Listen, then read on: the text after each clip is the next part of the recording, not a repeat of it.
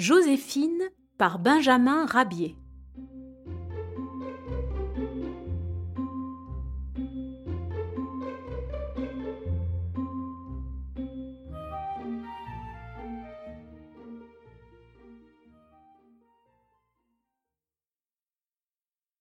Joséphine est la plus insouciante des grenouilles qui peuplent l'étang de Berre et des environs.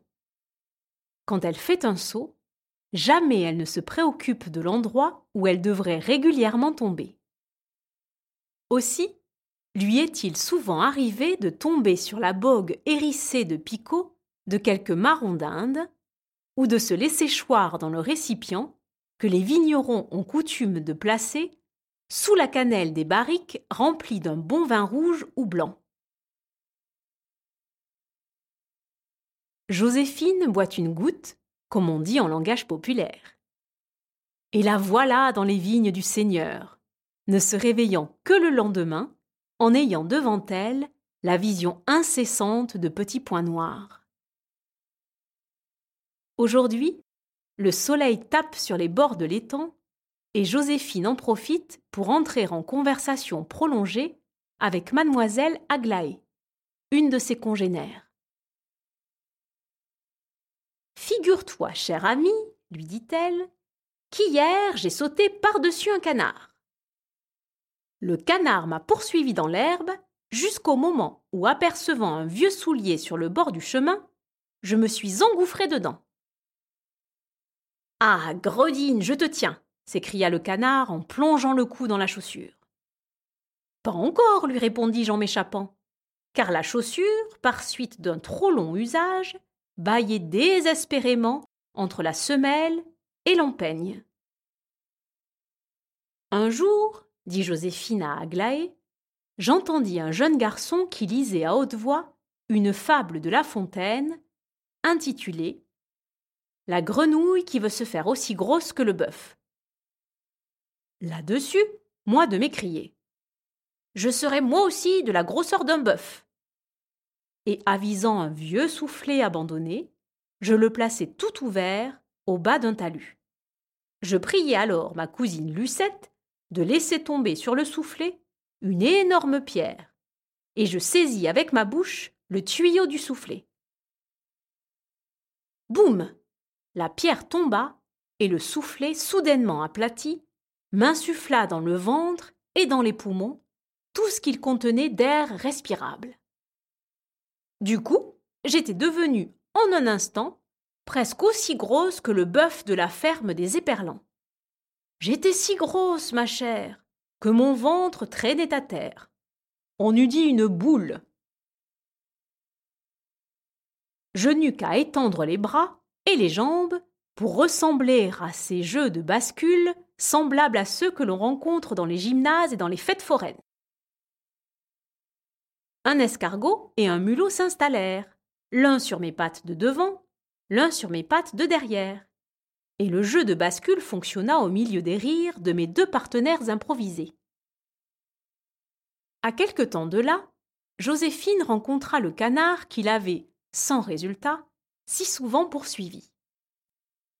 L'oiseau aquatique, qui avait trouvé dans l'herbe un filet à papillons, résolut de capturer la grenouille à l'aide de sa trouvaille la première tentative n'obtint aucun succès. Le canard creva son filet sur un pieu, au haut duquel Joséphine s'était perchée. Notre grenouille, d'une agilité peu commune, mit le canard dans un état de colère indescriptible. Un matin qu'elle se promenait dans la campagne, elle rencontra un petit moineau qui mourait de faim. Vite, elle s'éloigna et revint bientôt déposer sous le bec du pauvre oiseau des mouches, des vers et des graines. L'oiseau, réconforté, disparut en s'écriant À charge de revanche, petite Un jour, Joséphine fut capturée par un jeune garçon qui, pour l'utiliser comme baromètre, l'enferma dans un bocal. Mais le petit oiseau veillait. En un instant, de son bec acéré, il creva le papier qui bouchait le méchant bocal. et Joséphine ainsi recouvra sa liberté. La voici, attachant à la queue d'un mulot un gros ver de terre. Le mulot gagna son trou et le ver resta dehors. Passant par là, un canard vit le ver, fonça sur lui et l'avala. Puis il tira sur la ficelle et ramena tout naturellement le petit mulot, attaché par la queue. Nous voici dès lors en face d'un canard bien embarrassé. Des chats qui se trouvaient sur leur passage leur emboîtèrent le pas, alléchés par la présence du mulot, animal dont la chair constitue pour les chats un véritable régal gastronomique. Apercevant le trou dit de descente des eaux, le mulot s'y engouffra. Le canard, impitoyablement tiré par le fil qui le martyrisait, fit passer son long cou dans le tuyau. Si le cou put passer, le corps resta dehors. Si bien que les efforts à se dégager n'aboutirent qu'à détacher le tuyau du mur et à le faire s'écrouler.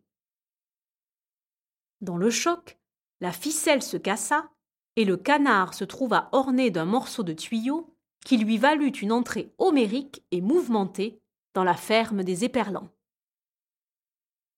Pauvre canard. Il se rappellera longtemps l'aventure du ver de terre, du tuyau de cheminée et du mulot. Quant à ce dernier, il perdit la queue dans cet équipé improvisé.